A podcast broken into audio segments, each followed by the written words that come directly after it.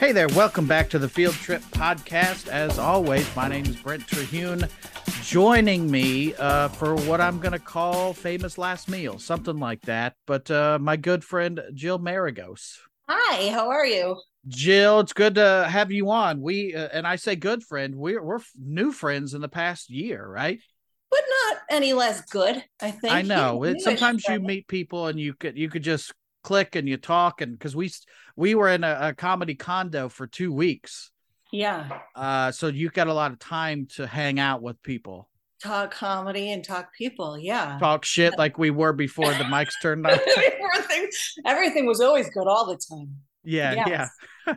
Yeah.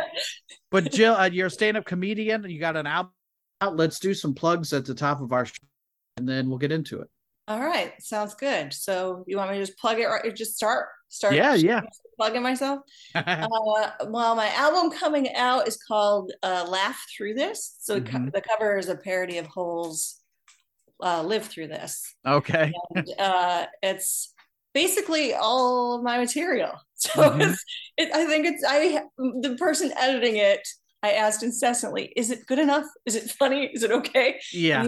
Yes, I've listened to it 6 times and I still think it's funny, which I find is an endorsement. But it comes out August 12th officially, Helium Records. So there's that. Excellent. And if I don't know exactly when this is going to come out, but if it's not about, if this is out before August 12th, you can still pre-order it. And if you're releasing an album as a comedian, if you're unaware, it's very important to get those pre-sales, because sometimes it comes out at midnight and you can jump up to number 1 on all the charts. And that definitely helps. And for anything, to get that screenshot and be I was number 1, you know, it's a dream. I can't, I'm afraid that it might not happen, because I have a friend who's releasing his album too. I'm not going to tell you who it is, because I don't want to promote his album.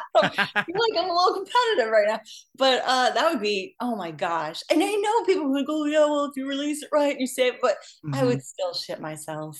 It's just a great thing. And it's always weird on the iTunes comedy charts to see, like, usually Jim Gaffigan has about 12 of the top 10 albums. Yeah. Like it's all where comics are always battling Jim Gaffigan and then Weird Al, Bo Burnham, Weird Al, where it's like those are timeless because those are parodies. And I feel like just music holds up so much better than stand up. Right. Yeah. It's, I mean, to be like number 1 in front of any of those people, even like second or third, that would be pretty cool, but we'll see. Yeah. Well, this may come out. So if you're hearing it before, go pre-order Jill's album and help somebody out. And then also I'm giving you my endorsement. I'm having her on the show. So I wouldn't have you on if I didn't think you're funny. So that means a lot. Yeah. Well, you know, I enjoy your comedy. And so you're a stand-up comedian. Tell me, well, I know where you're from. Tell people where you're from, what you do, your home address, all that stuff. Social. Yeah. I'm from Buffalo, New York, and I'm currently living in Memphis, which is jarring because for about 10 years in between, I lived in California, which was lovely and not too stabby at all. So it's been a little bit of a change, but I started in comedy about 10 years ago, and I have 2 bachelor's degrees, one in broadcast journalism and one in mechanical engineering. So I'm kind of all over the place. Yeah. But you don't have to be doing comedy with a mechanical engineer. I think we have about the same degree in communication. You're probably like, I'm more radio and I can't read a teleprompter. I practice, but it's like, you don't have to do comedy. You've qualified. Except that my soul would hurt a little bit. That's right. Like, it's just the compulsion that makes me do it versus like the need for, because it's not lucrative necessarily, but you know, it makes you happy. Yeah. What do you do with a mechanical engineering degree?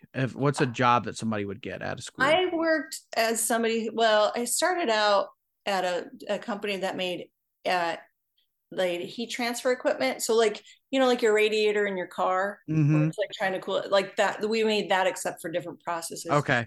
And then I ended up going into sales, which I hated. I hate sales, but it's more money. yeah, there's more money. And they're like, oh, she's personable. And, you know, it'll be, you know, she'd be good at it. But I hate it. I felt like I was selling used cars all the time. Yeah. Well, you were selling parts for used cars, at least. So I just hated it. And I ended up, my goal was just, I'm going to pay off my degree because I had student loans. I had taken out student loans. And as soon as that's paid off, I don't have to do this anymore. You don't have to do comedy anymore? No, I didn't have to do engineering. Okay. I was like, oh, that's a gutsy call, doing comedy to pay off your student loans. No. Oh, no. I'd have to work until I was 307. Yeah, to pay off my student loans in comedy. Thankfully, I didn't have a lot, but I did use some of my student loans to fund my lifestyle of comedy and college. So did you really?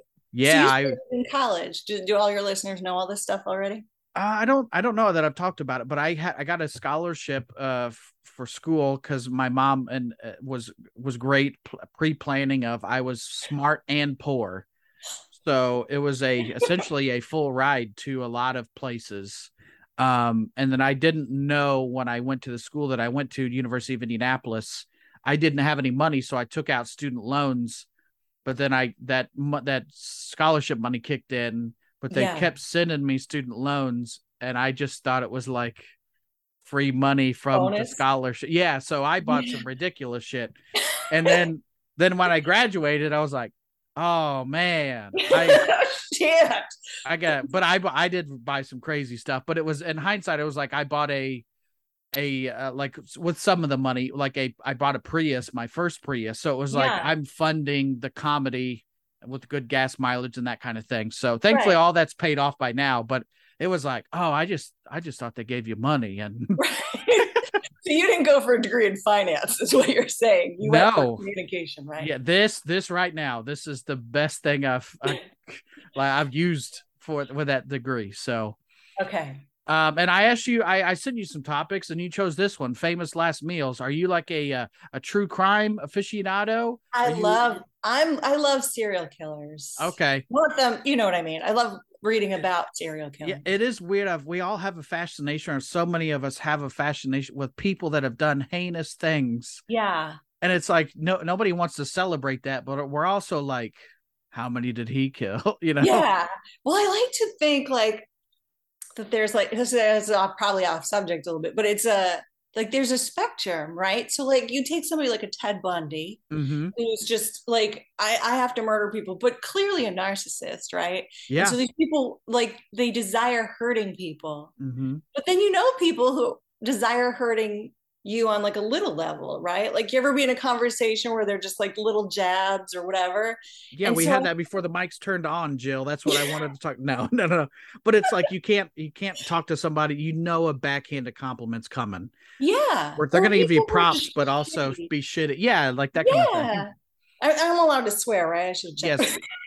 Okay, good. But so like the degrees to which that goes to, because there's people walking around in the world who haven't murdered anybody or like raped anybody, but they have done things where they enjoy hurting other people. You know, trolls, like internet trolls or whatever, you know, somebody who comments on somebody's, you know, Instagram thing, this person's not funny, or TikTok or whatever, and they like to hurt you. So they're not murdering, but they're doing it. So I'm fascinated with the sort of that whole spectrum and where it tips. Yeah. You know, of a guy that's pure chaos, strictly from an internet, like a guy that's clearly made different profiles and across different platforms. So if you blocked him on one, now he's in your DMs on Instagram versus Facebook. And it's very weird to like have that. You've spent so much time like maliciously. Yeah, why not just take that? Yeah. Take that time to do something productive or that you enjoy, unless that thing of you talking shit to somebody is something you enjoy. Yeah. But to me, that just makes me think you're somewhat sad with yourself. Right. Well, sure. Narcissists are. And like even so serial killers, they think if I murder this person, I'm going to be happier. Yeah. You know? And that's somebody who's doing that to you, making multiple profiles and like, that happened on Twitter once, and I blocked the one, and I'm not normally like a blocky guy because they have the satisfaction knowing that they've been blocked because it says they've been blocked. But then I was also like, oh, I'm an adult man. Why am I going to fight on the internet?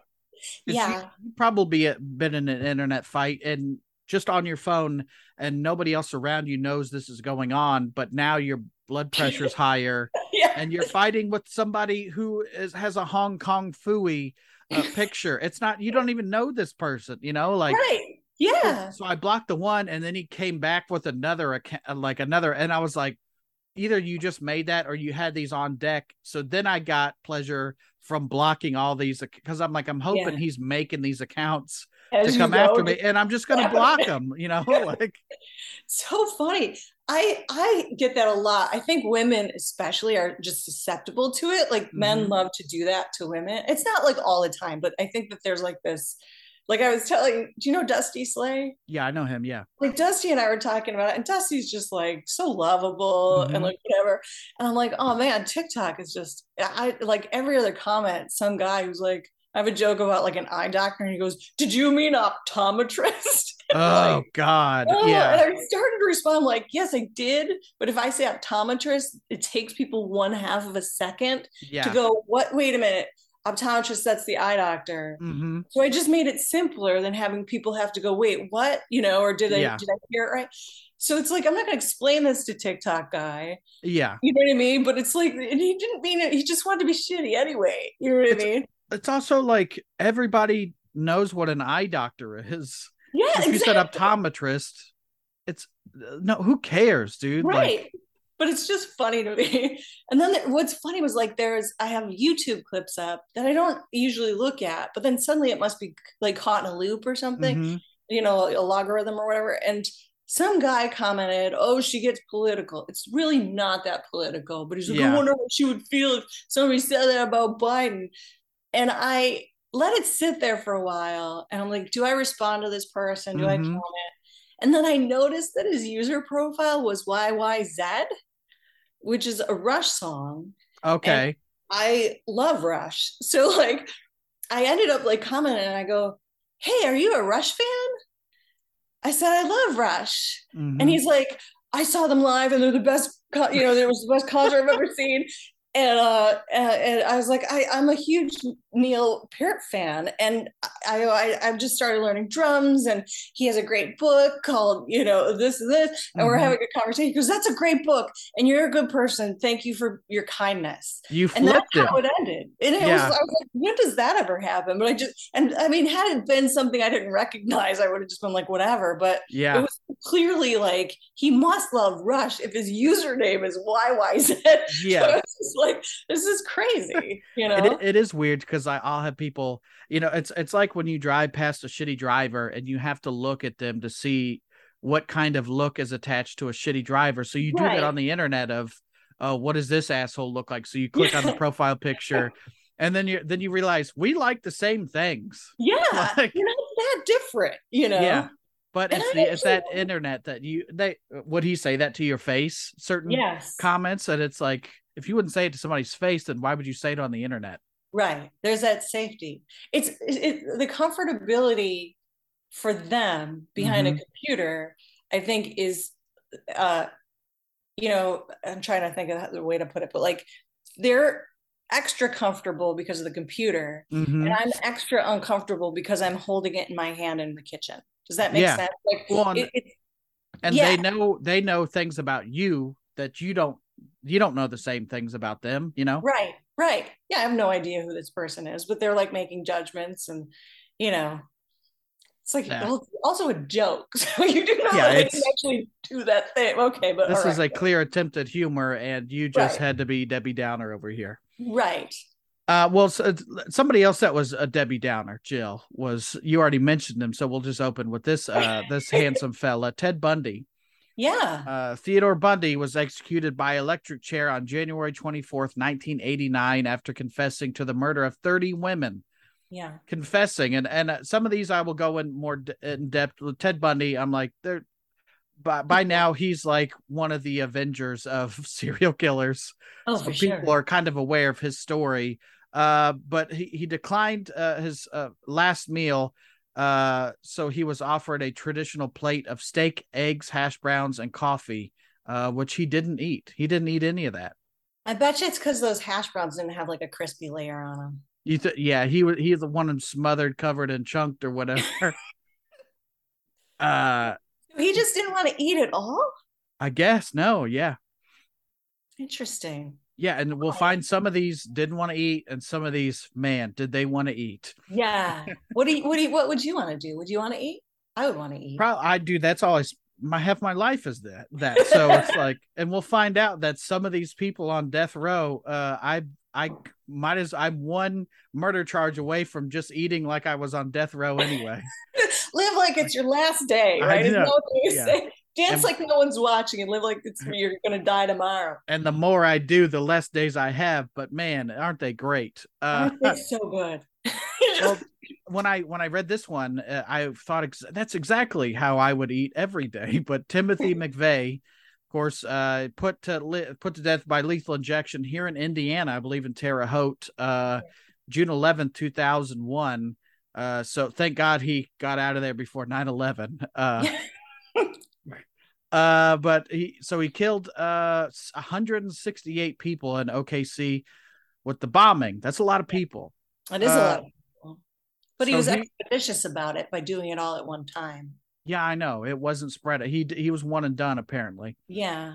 The mass murderer requested 2 pints of Ben & Jerry's mint chocolate chip ice cream for his final meal, which he ate in a windowless 9x14 holding cell the night before he was executed. And just that kind of, I that's not my flavor, but I'm like, I could eat a pint of ice cream. Just, you know, just one. I could do 2. Like I could, but I'm also, let's keep the glutton at bay a little bit, you know. But you're gonna die in like an hour. That's true. Yeah, if I'm thinking, but I wouldn't stop at ice cream. I would just. No. But I don't know. Maybe the sadness would be like, oh, I'm gonna die tomorrow. But maybe he's come to terms with it, you know. Right. Because so would you love sadness more than like comfort food? Yeah, this is ice cream is like the very definition. Uber comfort food. Yeah. What? Sure. So, are you gonna? If you, let's say you're on death row, are you gonna order food and eat it? Yeah, I've thought about it. Okay. Not only am I gonna get all the food I love, mm-hmm. but they come from very different places, which is gonna make them. I'm gonna be a pain in the ass until I die. Yeah, you're that parent that's got to stop at 4 different places on the way home. Yep. Yeah, I want all the things. I want from Buffalo, I want Chef's Spaghetti Parmesan Crispy, mm-hmm. the largest version, which is just pasta and pasta sauce, but they put like they cover the whole plate with cheese. Okay. Like a mozzarella Parmesan, and then they bake it under the grill. They broil it until it's bubbly and brown. So I like that. Yeah. Can you have alcohol? I don't know. At a certain point, you're going to die. So unless they got some weird rule, what does it matter? Right. They might. And they probably don't want you sloppy drunk in there either. But but I mean, I think I'd want some Jameson whiskey. Okay. And then I would want. There's this place in Sonoma County, California, that has this thing called a peanut butter stacker dessert, mm-hmm. and it's like cream cheese. It's got peanut butter and chocolate and peanuts, and it's the best. And I want that. And then there's this place in Napa that has this, it's called Travinia is the restaurant, but they serve like these like long skinny pieces of sliced bread toasted. Mm-hmm. And they have this almost like stringy mozzarella creamy cheese that they spread onto the bread and with some olive oil. And I want that as well. Man, I'm eating as much as I can until like either I can't, like it comes up through my mouth and there's no room to have left, or I just shit myself. Probably a little both. Either way, you got me wanting to be a serial killer with the way you're. And I also like that it's not just like different stops on the way to the jail. You got to go. You have nationwide. To go. Yeah, coast to coast. You know, and then if you commit the murder in the middle of the country, then you're a good. You know, you're getting the most out of your pain in the acidness. Yeah, you're the type of person that's like not only planning the murderer, but the geographic spot just so you could get that. Hey, FedEx me some spaghetti. But here's the other thing, and this is why I don't do Postmates, is because when it gets to you, it might be colder or not. Like I want it like at the restaurant. That's asking a lot. I know, but I'm you're a murderer, right? But it's but also you're gonna die for because you did bad things. It's not like your Make-A-Wish. They're flying in. This poor girl, she has leukemia. Yeah. Well, still, if they're gonna murder me, I'm gonna be a little bit resentful. No, I get it. But I'd be a little bitter. Yeah, you're Freddy Krueger. You did bad things, and then they killed you, and now you're mad that they got mad. And now you're coming back. Yeah. Well, here's one. Do you know a dude named Victor? I think his name is Feger, Feguer. You ever heard of that dude? No. Okay. Well, his last meal. Go figure. Go figure, huh? I'm sorry. He wanted. That's a good, by the way, good joke. Was executed by hanging, March 15th, 1963, in Iowa. Okay. He chose a single olive with a pit for his last meal, reportedly saying he hoped the tree that symbolizes peace would sprout from his grave. Mm. And the olive pit was found in his suit pocket when he was buried. Did it ever? I don't know. We'd have to find his in search of his grave. Yeah. Well, I have his backstory because this was one that I didn't know. And I'm not a huge true crime person, but I know Ted Bundy, you know? Yeah. So Feger was a drifter native to the state of Michigan. In the summer of 1960, he arrived in Dubuque, Iowa, done a casino gig there. You probably have done that one as well. That's how I do. They got a good casino there. They got a good... renting a room at a decrepit boarding house. That's always a bad sign. Like a lot of serial killers around boarding houses, right? Yeah. But decrepit is even worse, right? Yeah. It has crime written all over it. Soon after. Off in Amityville and hung out for a little bit. Go ahead. It's already got boards on the windows. And he's like, do you have a room for rent? Soon after arriving, he began phoning physicians alphabetically from the local Yellow Pages and found Dr. Edward Bartles. Feger claimed that a woman needed medical attention. When Dr. Bartles arrived, he kidnapped the doctor and killed him in Illinois. Bartles' body was found in a cornfield with a single gunshot to the head, a la Casino? Or is it Goodfellas? I'm trying to think of... Joe Pesci died in that cornfield. A few days later, Feger was arrested in Birmingham after trying to sell Dr. Bartles' car to James B. Alford, who tipped off the FBI. Is that where Bartles and James comes from? I think so. Is the guy that caught the guy that was a snitch, and then the guy that put stitches or required this doctor to get stitches, which all happens from alcohol. That's true. Full circle. Authorities believe that Feger had kidnapped and killed Dr. Bartles in order to gain access to any drugs that Bartles may have carried to treat patients.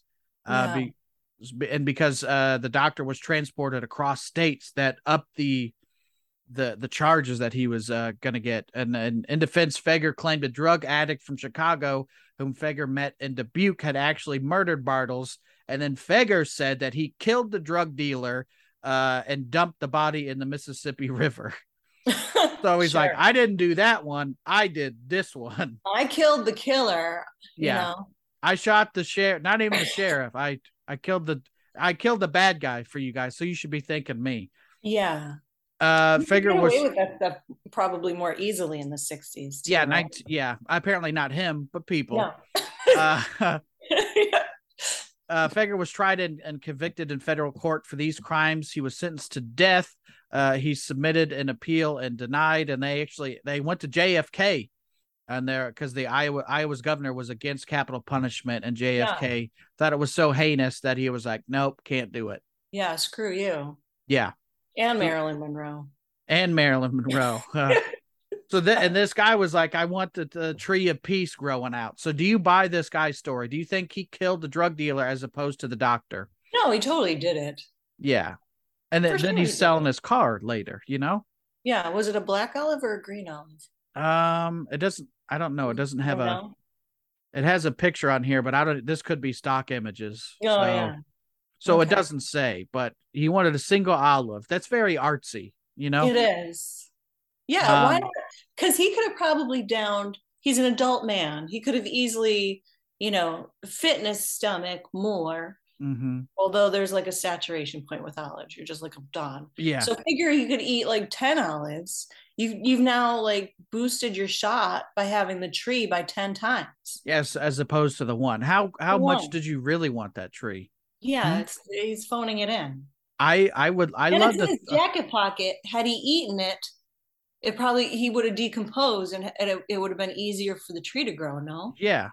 That's my producer wife and I have always talked about this, how it's a morbid conversation, but it's like, how do you want to be when you die taken care of? And we don't want a funeral.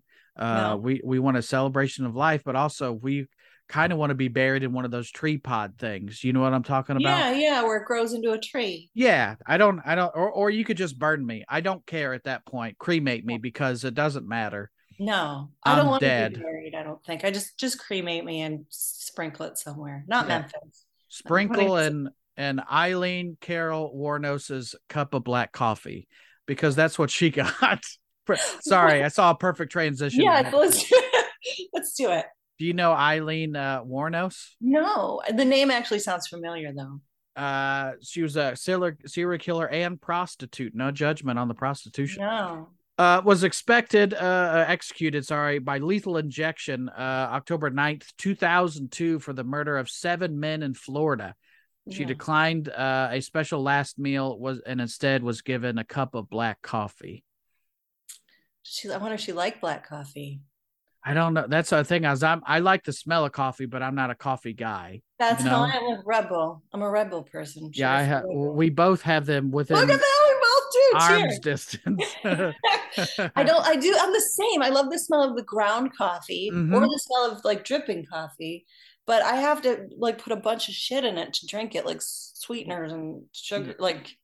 And at a certain point, it's not coffee anymore. It's just with a dash of coffee and cream and all that shit.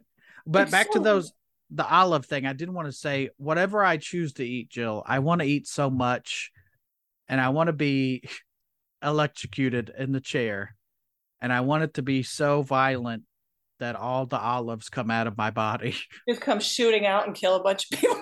Not even, I just want it to be so bizarre that they were like, he was full of olives like a pinata. Like, did you see all of them? Look out. I think that, but what's weird about the coffee thing to me especially is like, wouldn't you be super nervous about being put to death, and then you're drinking coffee on top of it, so you're gonna be like extra nervous? Yeah, jittery. You don't want to be jittery on the way to the lethal injection. They're gonna keep missing your vein depending on how they do it. That would hurt. Yeah. Gotta find it. Stay still. You know? I don't know. I guess she doesn't give a no. Well, here's another guy that I think didn't give a shit based on the food, but you're familiar with John Wayne Gacy. He's kind of on the Mount Rushmore, the Avengers, as I mentioned before. Right.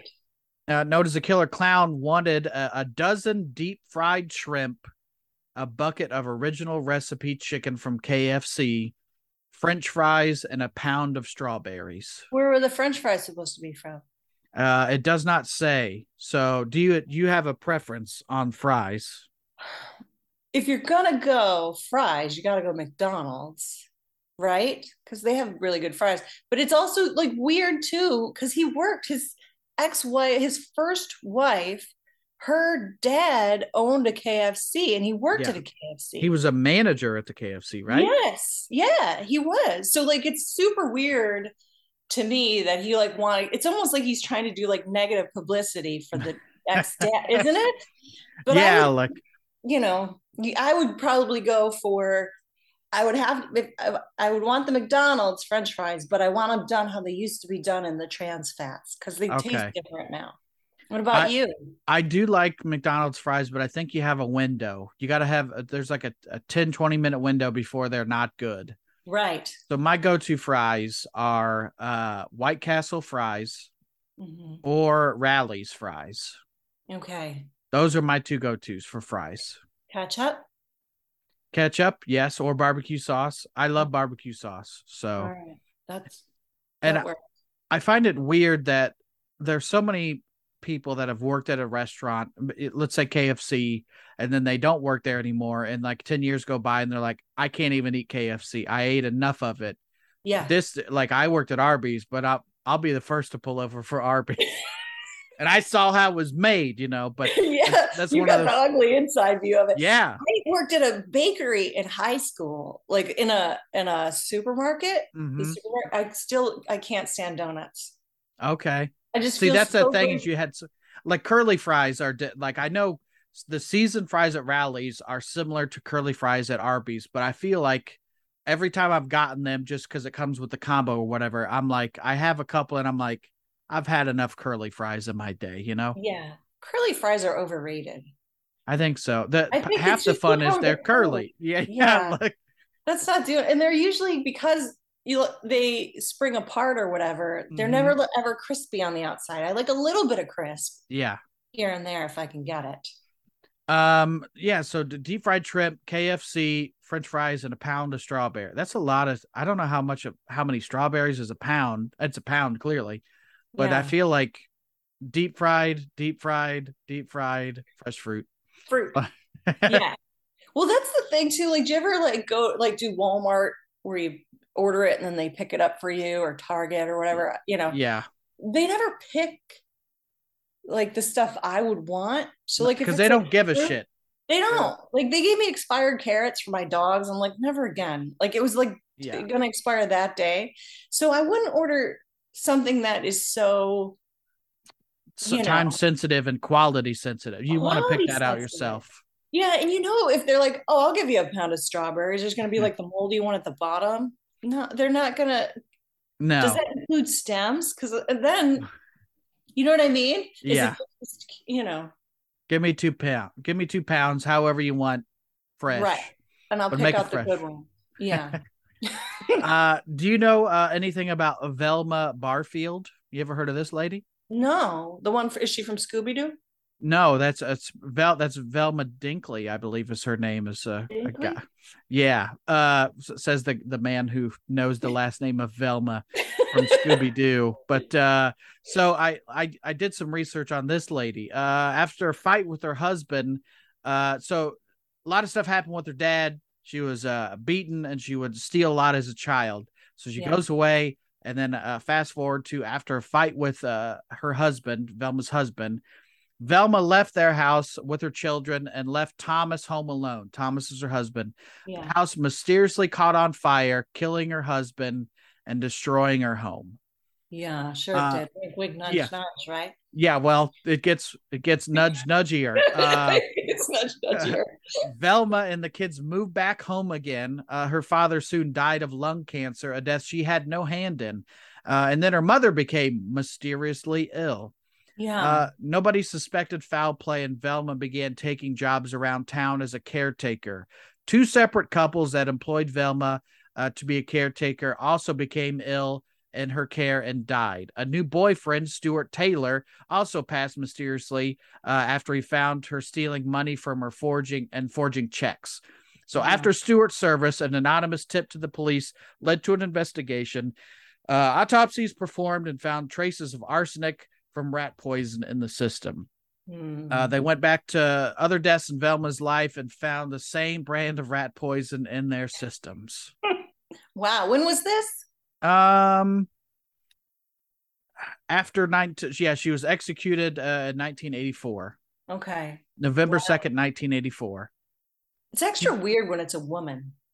I feel like there's two women here, and I when I was doing my notes, I'm like, oh, I picked two women right off the bat. Yeah. But it's also I didn't know them.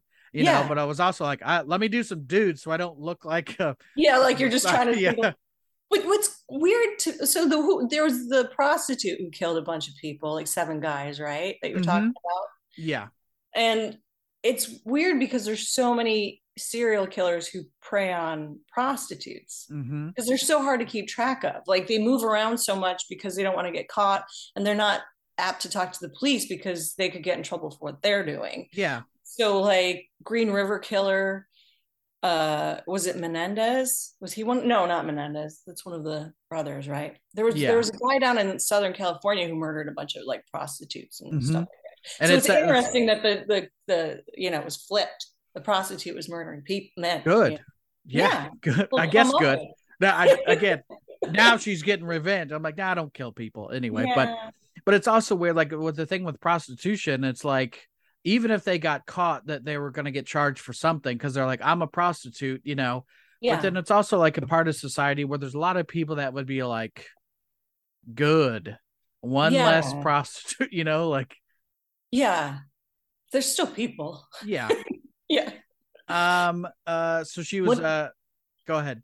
No, I was going to say, what'd she have to eat for her? Well, she confessed to 4 of the murders and was given the death sentence. And although psychiatric witnesses tried to stop Velma from being sentenced, she was convicted in the end and the first woman to be executed since 1962. And after it was reinstated, there was that period, I guess, where they didn't have the death penalty. So she's the first one back. She was put to death by lethal injection November 2nd, 1984. And her last meal was a bag of cheese doodles and a Coke. Wow, she really skimped. Did they say you can have whatever you want as long as it comes from the vending machine? Yeah, it's got to be right over there. Do you want the doodles or do you want this Snickers bar or this Charleston chew? I'll go Charleston chew. That's a rare. That's a rare. I do enjoy Charleston chew from time to time. But yeah, it's one of those where cheese doodles and a Coke. It's again I could be this lady based on just meals alone. But you always eat really well when we're on the road. I know, but then I get off that. I've been off that because when I worked with you those 2 weeks, I was eating pretty clean. That was up to my special taping. And then Christmas happened, and apparently I've been eating like it's Christmas for 7 months. So still celebrating. Yes, true. I do the same thing. I go back and forth and then I'm just like, oh, I feel awful. And it'll be like 4th of July weekend. I'm like, we're going out every day. We're going to eat all the things. And then by Tuesday, I'm like, oh, I got to just detox for a little bit. I got to change. Yeah. I need to make a change. I need to change my ways. Hurts. Yeah. Yeah. Well, we have James Edward Smith. Do you know this guy? No, now I feel like I'm failing. Well, and I was, like, I think I knew all these people and I don't really. I think more this list especially is based on the weird things they ate. Okay. So and I looked up this guy and I think if it's correct, this guy just had one measly, boring murder. Oh. Nothing spectacular, you know? So the thing about him is what he tried to request. What he requested for his last meal was a lump of dirt. What? Said, I want a lump of dirt. That's what this dude said. Oh, he hates himself. He feels shame. Yeah, I guess June 1990, by the way. So since the dirt was not on the institution's list of approved foods, the prison denied the request. And he was given yogurt instead. Oh, Jesus. Yeah. I hope he liked yogurt. I get like at least give him something with an earthy taste. Give him those strawberries give him the leftover strawberries. Yeah, like give him a potato. You know, you get a baked potato and you're like, this is earthy. Yeah, this is good. That's at least dirt. Don't wash the potato. Let him get some dirt. Yeah, don't. No. At least if you wash it with your hands and not one of those vegetable brushes. That's true. It's stuck in the ice. Get a little flavor tinge. We have Teresa Wilson Bean Lewis is her name. Do you know anything about this lady? She's probably been married about 3 or 4 times. Yes. I don't know for that, but she was, and then she wasn't, and that's part of the crime. Okay. She was an American murderer who was the only woman on death row in Virginia prior to her execution, sentenced to death by lethal injection for the murders of her husband and stepson. October 2002, as she sought a profit of $250,000 from a life insurance policy. Oh, wow. Based off her stepson, who was from the Army and going to go and serve in Iraq. So not only did she kill this guy, but also... He's a hero. Yeah, yeah. September 2010... Lewis became the first female inmate to die by lethal injection in the state of Virginia. And they hadn't executed a woman since 1912. Well, Whoa, they were well, that's true. They were executing people in 1912. Yeah. So here's what happened. The fall of 2002, Teresa Lewis met a 21-year-old man named Matthew Jesse Shallenberger and 19-year-old Rodney Lamont Fuller at Walmart in Danville. I assume that's Virginia, I guess. And began a sexual relationship with them. So both of them at the same time? I don't know. In my head, yes. Dear Penthouse. Yeah. I was at Walmart. Just right there in the sporting goods department. Yeah. Young ones, 19 and 21. So in October 2002, Charles, that's her stepson, came home on a visit from the army and training in Maryland. On October 23rd, Shallenberger and Lamont were given $1,200 by Lewis to purchase firearms and ammunition to kill Julian Lewis, that's her husband, and Charles, her stepson, for the insurance money. The first attempt to kill Julian while on the road did not succeed. Okay. So didn't take. A week later, on the night of October 30th, Shallenberger and Fuller entered the Lewis's trailer through the back door that Teresa had left open. While she waited in the kitchen, now this is graphic, so if you don't want to hear some graphic stuff, fast forward. Shallenberger shot the sleeping Julian several times, while Fuller shot Charles in the bedroom with a shotgun. After discovering Charles was not dead, Fuller shot him twice more. Teresa waited 45 minutes before calling for help, and while waiting for the police to arrive, she removed the money from her dying husband's wallet, divided the $300 between Shallenberger and Fuller before they left. So she's like, here you go, boys. Here's $150. Wow. That's cold. Yeah, it is fair, because it's just right there. Like, they were sleeping. Yeah. It's not even like a chance to defend yourself. Right. However, the sheriff's deputies arrived prior to Julian dying. How is this?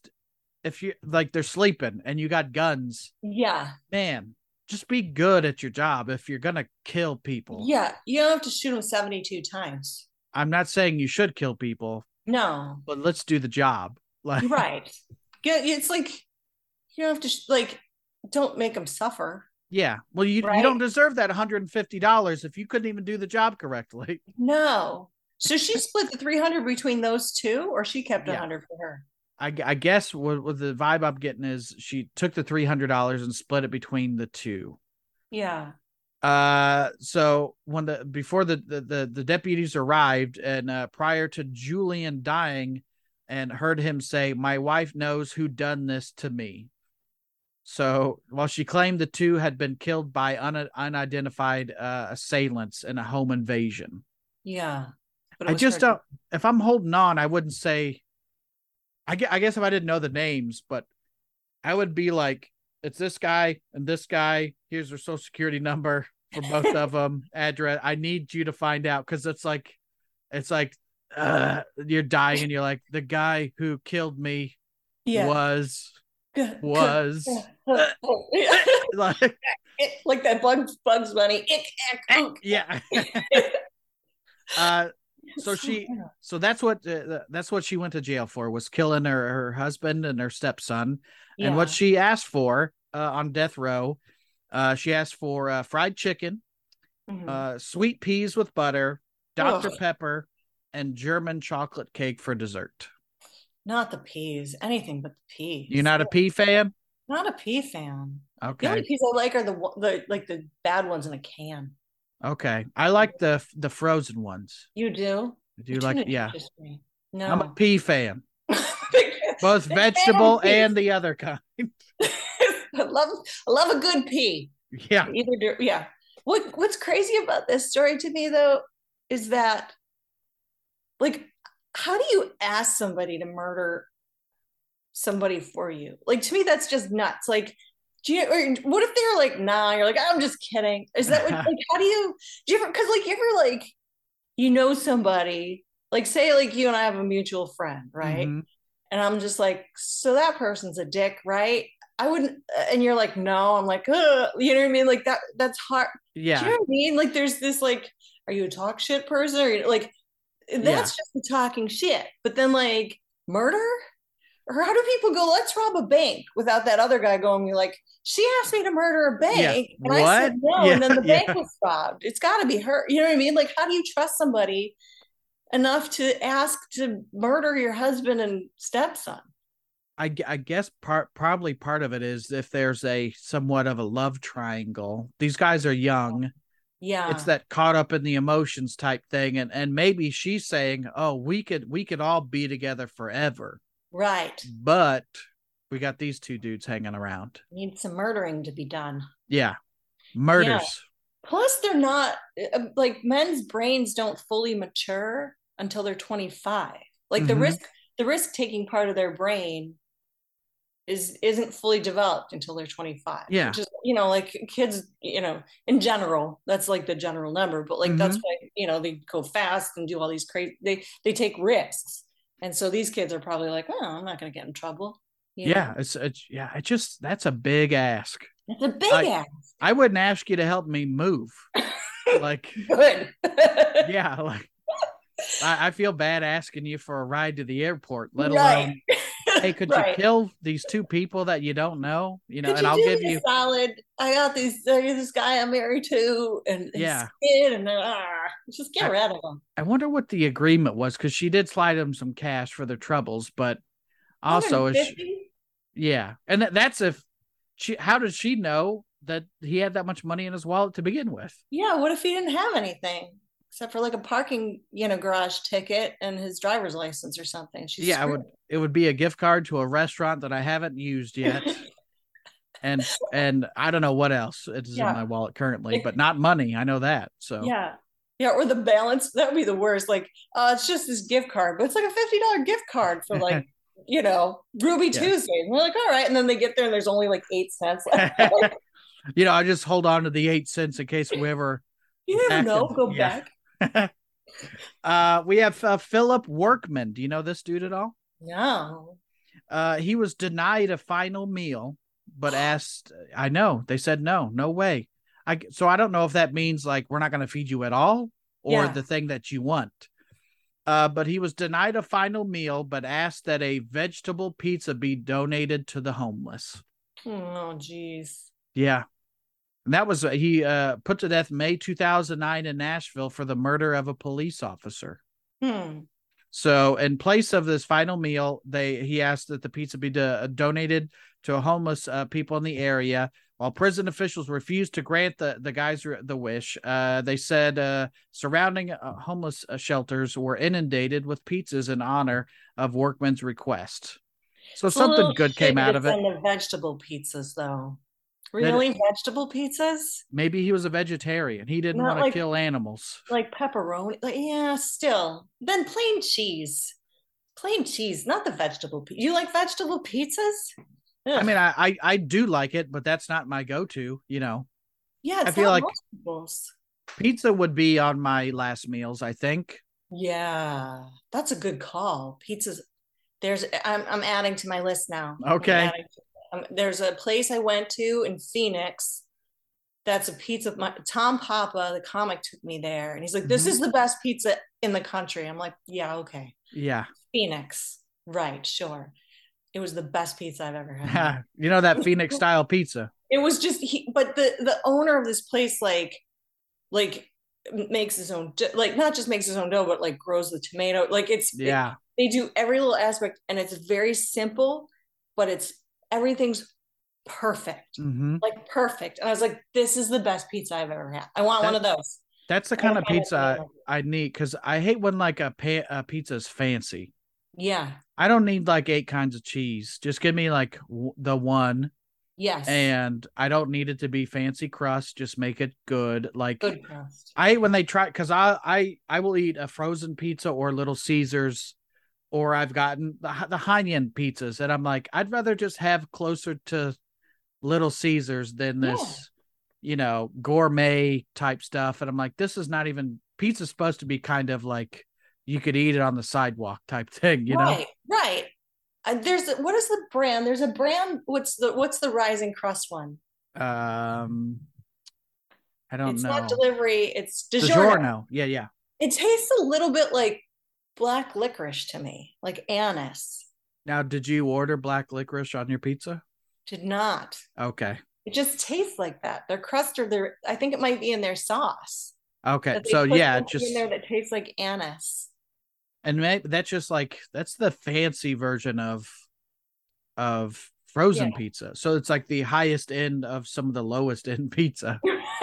It's the best of the worst. Yeah. But it's not though. I don't like it. I would rather eat like a, you know, what is it? You call it like Uncle, not Tony's. Tony's? It's Tony's, right? Tony's or Totino's. Yeah. Either one of those is fine with me. Yeah. And again, it's hard to mess up pizza. So yeah. I'd go pizza. I'd go some form of tacos. Ooh, what kind of tacos? Probably just like a ground beef taco. I like that. Either soft or hard. Yeah. And then General Tso's chicken with rice. Okay. All right. Yeah. Have you had Fuzzy's tacos? No, I've had a Fuzzy taco before. You know what I'm saying, but oh shit! All right. No, Fuzzy's tacos. I've had them in Omaha. Mm. So good. And that's the city I go to, so I'll have to do it. It's right by the club. It's right by the Funny Bone. All right, I'll have to literally next door. Now, I don't know how I missed it. Yeah, do it. Here's our last famous last meal. Okay. And then we'll talk about your album a little bit. We have this guy named Lawrence Russell Brower. And this is a list of food. This is more than John Wayne Gacy. Okay.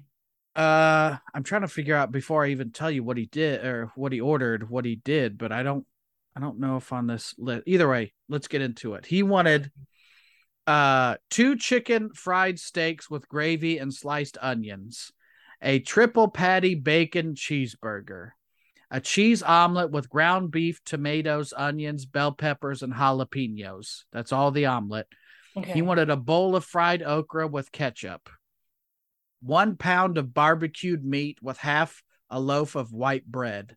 And I don't know if he just said barbecued meat, because I feel like if I'm ordering barbecue, yeah, I don't say specific brisket or whatever, you know. Right. Chicken or, yeah. Yeah. 3 fajitas, a meat lover's pizza. So there you go on your pizza. Yes, there you go. A pint of Blue Bell ice cream, a slab of peanut butter fudge with crushed peanuts, and 3 root beers. You got to have 3 root beers to get all that down. That's true. Yeah, and that probably goes with the ice cream too, by the way. Yeah. Make a nice root beer float. Yeah, you could. So apparently this guy, Lawrence Russell Brower, apparently he got all this stuff. Yeah. Which, what if I'm going to jail and be put to death, this is the jail I want to go to, whatever he was in. And it said Brewer reportedly didn't eat anything from the list, claiming he wasn't hungry. Oh, that's the ultimate screw you, isn't it? That would be, oh my gosh. Because he didn't just say an omelet. He said with ground beef, tomatoes, onions, bell peppers. He's like going in depth. And then he's just like, I'm not hungry. Never mind. It's like, can you imagine like if your wife like made this great meal and like you came home and you're like, I'm not hungry. Yeah. No, thank you. Yeah. No, I'm good. And what if you asked her to do, it's so crazy. So there was nothing. Was there anything in your research about like I have thought, like I guess Dahmer didn't die on death row. He got beat to death in prison. Mm-hmm. But like a serial killer who had cannibalistic type. I didn't find that. I didn't do a ton of research on all these because I found ones that I thought were interesting and then did the background.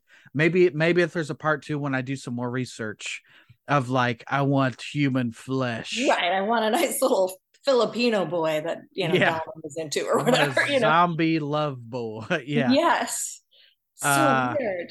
And do you also think so? This guy ordered all this food, or some, you know, Bundy or whatever got steak and eggs. Do you think there's like a guard hanging around, being like, he didn't eat that, so you care if I take it on home? With I would me? Bet.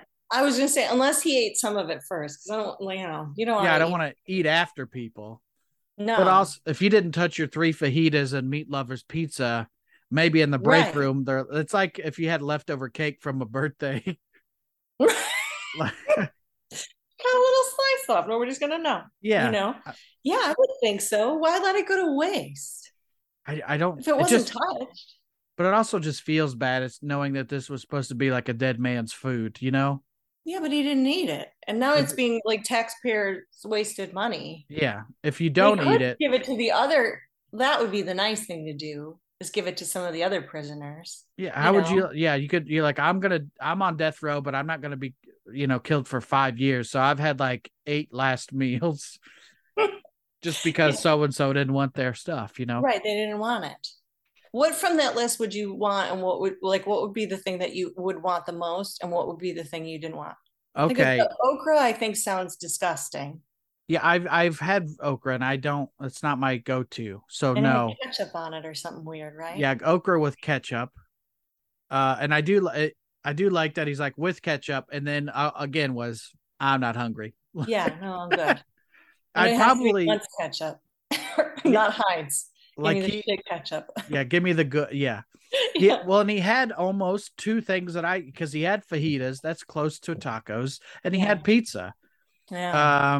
And maybe peanut butter chocolate fudge guy, because that's I think would be my number one. Or am I thinking of somebody? No, this is a slab of peanut butter fudge with crushed peanuts. That's what I would want. That's my number one, and okra's my last on that list. Okay, maybe I'd want the barbecue too. Probably I'd just go pizza. Yeah, there's more of it too. It's a whole pizza. Yeah, yeah. That's you and my brain of like, oh, but. You just have some barbecue, but you have a whole pizza. Yeah. Yeah. I don't get tired of pizza.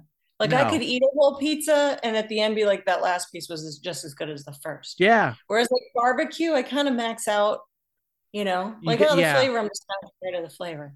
I do love if I've had pizza like for lunch. And then I if I'm with somebody for dinner and they'll be like, you want pizza? And like, they find out that I had pizza for lunch and they're like, do you want it? I'm like, yeah. I still want pizza.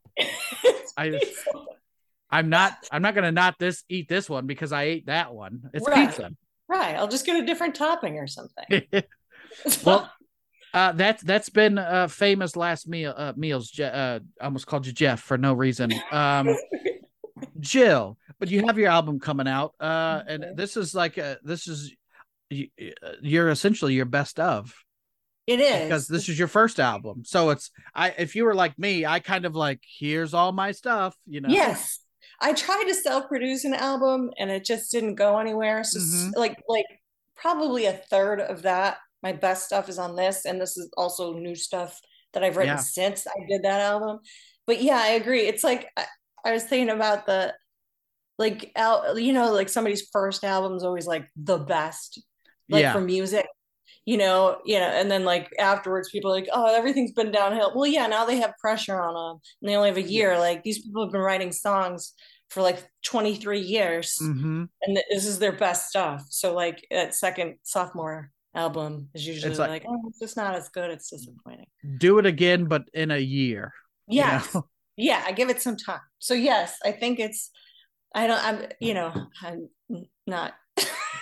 I'm weird about saying stuff about myself, but I think it's funny. It's the best stuff. It's the best I have. And now I'm throwing it all away and starting over. Yeah. Have you started working on some new bits from good? How do you feel? Bizarre. I feel weird because, I'm a person who is like, here's a funny thing. I'm going to talk about that bit and I'm going to work that bit out. And instead what happened was I'm like, here's this concept that I have where all these pieces fit and like, I'll write this section. Like I'm writing the hour as a whole versus piecing an hour together from pieces. Does that make sense? Yeah. So it's been really interesting. And I ran like 20 minutes of it in Sacramento this weekend and it worked. So I'm like, geez, that happened. And I was surprised by it. But it is one of those where you've been doing it for a while and now like if you wrote 10 jokes starting out, one was funny, but now you've written 10 jokes and 5 are funny. Your ratio is higher now that you've been doing it more,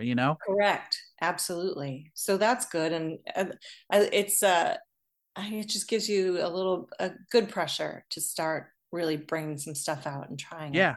And probably if you were like me with some of my bits, you're like, I can't wait to tell this for the last time. Yes. I'm like so sick of it. And it's like one of them, like, oh my God, I've been doing this for like years. Yeah. And it's good enough and not enough people have heard it. And it should end up on Sirius, hopefully. Mm-hmm. So I'm like, I don't want to like just create new stuff to say I did new stuff, because the old album sold like a handful. And I was like, might as well put the best stuff I have on it. Yeah, there was shoot it in the head. A comic I think that I worked with a long time ago, Drew Hastings. I don't know if you've heard of that guy before, but he said something that stuck with me forever of like, you can always have new stuff, but there's always people that have not heard your old stuff. Your old stuff is new to them. And unless you're Kevin Hart, most comics are that of your new stuff to you is new, but it's also your old stuff is new to most people anyway. Right. So it's mostly about us being sick of saying the same thing. Of course. Yeah. It's like when you tell the joke for the first time and it works because you're kind of excited about telling it and you're like, oh, this and this. And then the next time you're trying to recreate that and it doesn't, like, it's like great, kind of crappy. And then it goes back to being really great because you're like, okay, I know it's working and I know enough to say the thing. So yeah, it's but it's fun. I'm having fun with it, which is new. It is good. Every time I have a new concept, I like comedy again. It's not that I hate it, but I'm also like reinvigorated with it, you know? Yes. Yeah. I feel like having a really great set to me is great. You know, that's always fun. Mm-hmm. But for me, it's the finding out that a joke or a bit has legs. Mm-hmm. That's just even better than that. Yeah. Yeah. It's like you could kill, but like for 30 minutes, but that 2 minutes of the new stuff, that's where you really came alive. Yeah. Yeah. That's what makes me the happiest. What is your favorite bit on your album? You don't have to do it, but. Trying to think of all of my bits. Mm-hmm. My favorite bit on the album is probably the stuff about the Marine. Okay. So like my ex that I dated. Mm-hmm. It was interesting because I added stuff to it before I redid it, and then I that was different, and it's just fun. I think it's just funny. It's solid. Yeah. Well, and it's personal, and most people can relate to an ex that was less than favorable. We've all known somebody or can relate to be like, oh, this guy's just a turd, you know? Right. Ask the lady who had her husband and stepson murdered. Yeah. Sure. They were the Army, not the Marine. Okay. Right. Yeah. So that's probably my favorite, but yeah, I think so. Cool. Well, and please tell people what's the name of the album again. Where can they find it? It's called Laugh Through This. It looks like Hole's album cover of Live Through This, the prom girl on the cover or whatever. And it's on Helium Records. It's for pre-sale. Mm-hmm. If you want to be generous and get it pre-sale, like you said, it really helps us out as comics. And hopefully it'll be up on all the things. All the things. And then even if you don't buy it or whatever, go make a Jill Maragos Pandora channel, because you get paid for that as well. Just make it and then walk away. You could listen to it, but definitely walk away after you're done listening, so it keeps playing. For sure. Thank you. Yeah. And what's your website or any other social media stuff you want to plug? Everything's just at Jill Maragos. It's just at JILLMARAGOS, and that's everything. Instagram, Twitter, find me on Facebook there, and TikTok, I'm on that. There's a couple up there, and my website's just JillMaragos.com. All right, Jill, thank you for being on the show. Thank you for having me. It's good seeing you again. You too. See ya. All right, I'll talk to you soon.